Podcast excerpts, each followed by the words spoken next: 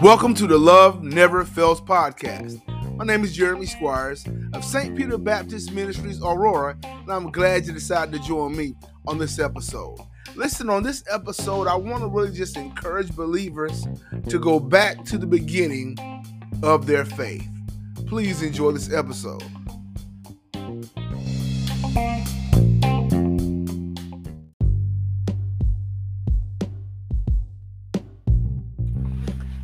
I'm going back to the beginning. As you look at your life and you see where you are now as a believer in Christ, many a times we can assess ourselves and assess the believers around us, and we can honestly say that the zeal that we once had when we first were saved, we don't have that zeal anymore. That joy, that faith, that belief in all things are possible, it's not there anymore. And sometimes we become cynical and we've become pessimistic and we've lost hope in the faith that we, that brought us our salvation. We lost a little hope. We lost a little joy. All that zeal that we had when we first believed, we find that missing. And it's a force and it's a push to do God's will. It's a push to go to church. It's a push to pray. It's a push to read. And so today I want to encourage you to go back to the beginning of your faith, to go back to that place where you first believed in the Father, when you thought that all things were po- possible. Um, so we want to take you to Second Timothy, first chapter, and we'll look at verses five and six. And in this book, you know, Paul is definitely encouraging Timothy um, in his ministry, in his pastoralship. And he says something, you know, he tells Timothy to stir up the gift.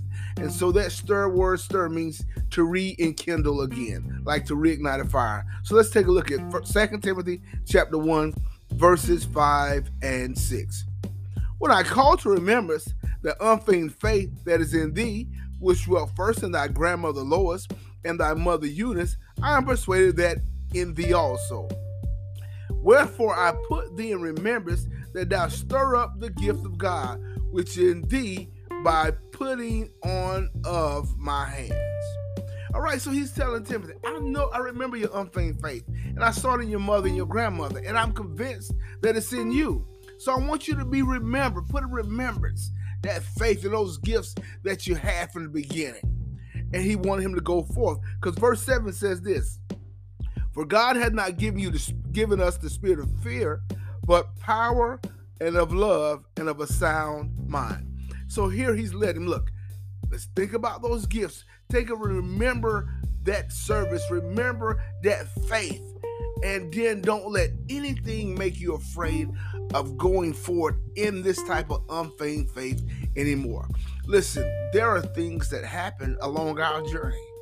And sometimes, you know, there are people, there are places, there are things, there are situations that happen.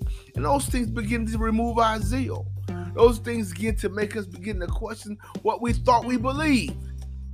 But we got to remember that faith that we once had, that joy that we once had, that zeal that we once had in the faith. Listen, I remember when I first got saved, I believed that I was going to save everyone that was unsaved when I came in encounter with.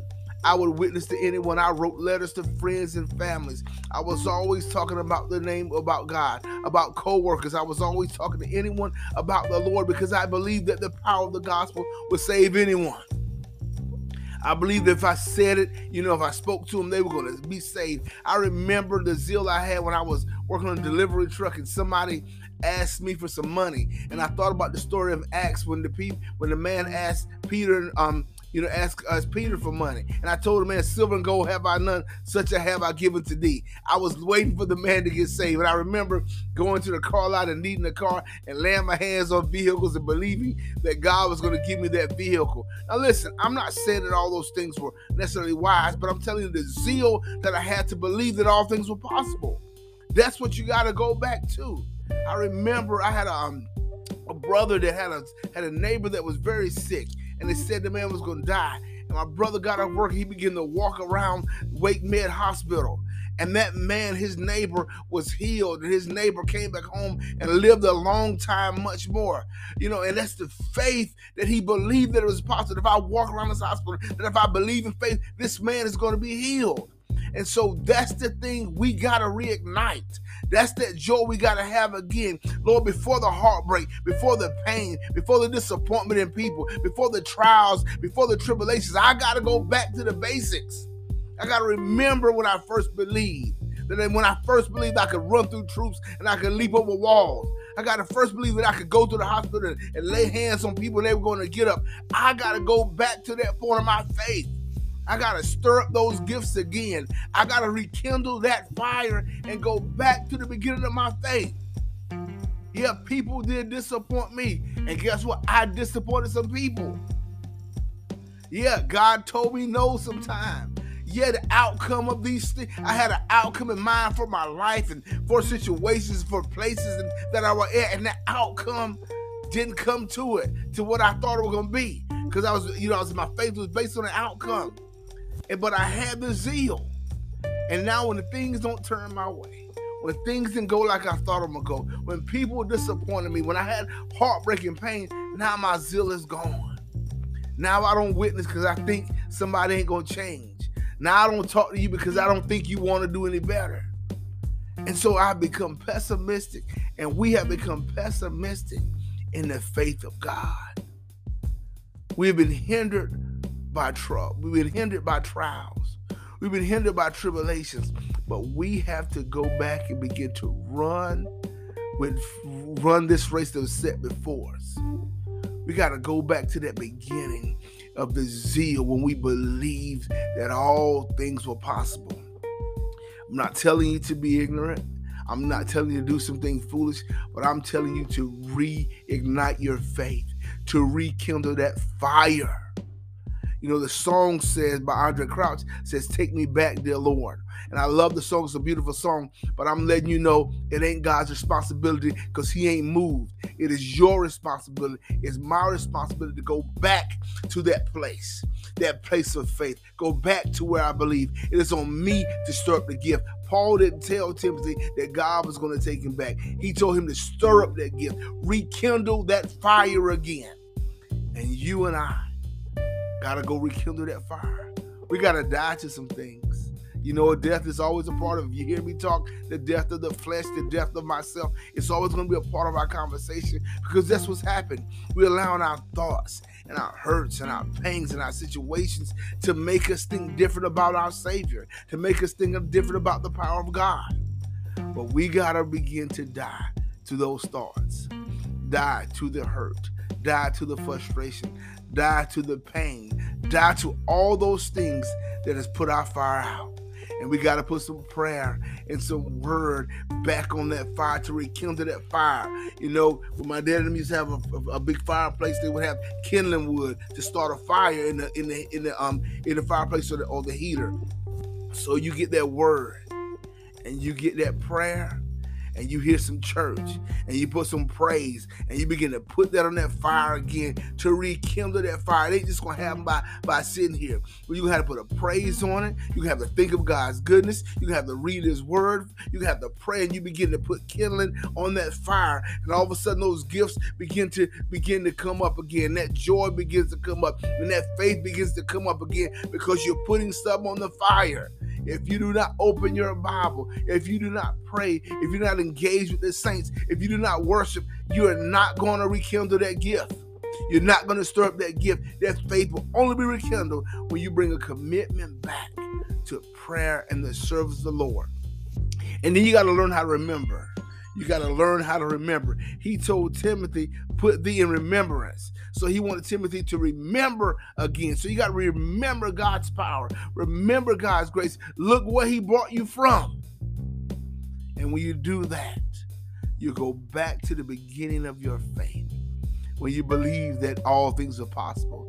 When you believe that he was the God of all flesh, there was nothing too hard for him. When you believe that these things that you were facing was a light thing in the sight of God. When you believe that the name of the Lord was, was a strong tower and the righteous run to and were saved. When you believe that no weapon formed that you could prosper. When you believe that God was a refuge, strength, and a very present help in a time of a storm. When you believe, God, that you could do all things through Christ. I encourage you today to stir up the gift. To go back to the beginning of your faith when you believe. Don't consider anymore the failure. Don't consider anymore the pain. Don't consider anymore the frustration. Don't consider anymore the outcome. Just go back to the beginning of your faith, when you couldn't wait for the church doors to open, when you couldn't wait to be around the saints, when you were waiting for the first song to come on so you could so you could engage in praise and worship, when you were ready to hear the shout of music so you could run, jump, and skip and dance, when you were ready to clap your hands, when you were ready for the man of God or the woman of God to read those, the scriptures, you were standing there with your Bible open and your notepad out ready to take notes. Go back to that place where there was nothing impossible. Look, things happen and outcomes are never or don't always be like we want to, but we got to have that faith that we had at the beginning, where it don't matter what happened, I believe God. It don't matter what I see, I believe God. It don't matter what's going on, I believe God. And that was the beginning of our faith. That was the faith that made us walk down the aisle and give the preacher our hand. That was the faith that made us believe that we confess with our mouth the Lord Jesus and believe in our heart God raised from the dead, we shall be saved. That was the place that we believed that all the dirt, all the wrong that I had done was forgiven at that place. And now I was a new creature in Christ. So I encourage you today, go back to the beginning of your faith. It's your responsibility to allow the Holy Spirit to rekindle and stir up your faith again, that you may do what God has called you to do. The purpose have not stopped. God has not moved. You're called to do something great, and go back to the beginning of your faith that you can complete the mission that God has put in your heart. God bless you, and thank you for joining me on the Love Never Fails podcast.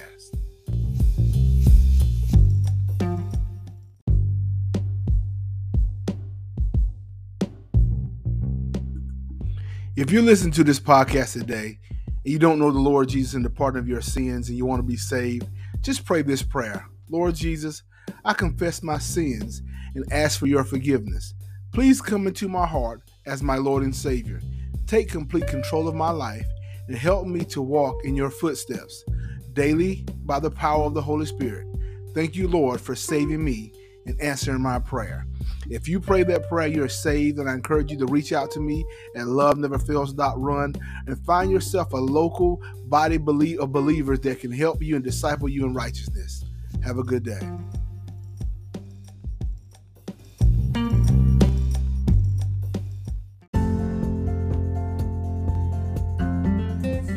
If you or someone you love are having a mental health crisis, please call one eight hundred two seven three eight two five five immediately.